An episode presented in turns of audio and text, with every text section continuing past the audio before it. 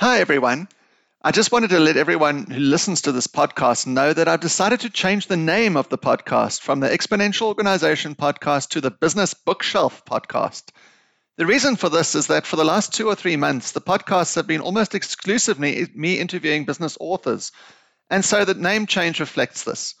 I'll also find the occasional amazing person that I'd like to showcase that hasn't written a book, and so look out for these episodes as well. I hope this is fine for you and that you continue to listen to the podcast.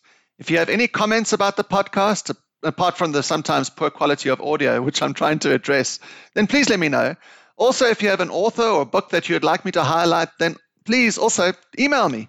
And my email address is lance at ideastorm.co.za. So thank you, everyone. And look out on Sunday for the next episode of this podcast where I talk to Zoe Routh about her book, People Stuff. Thanks. Bye.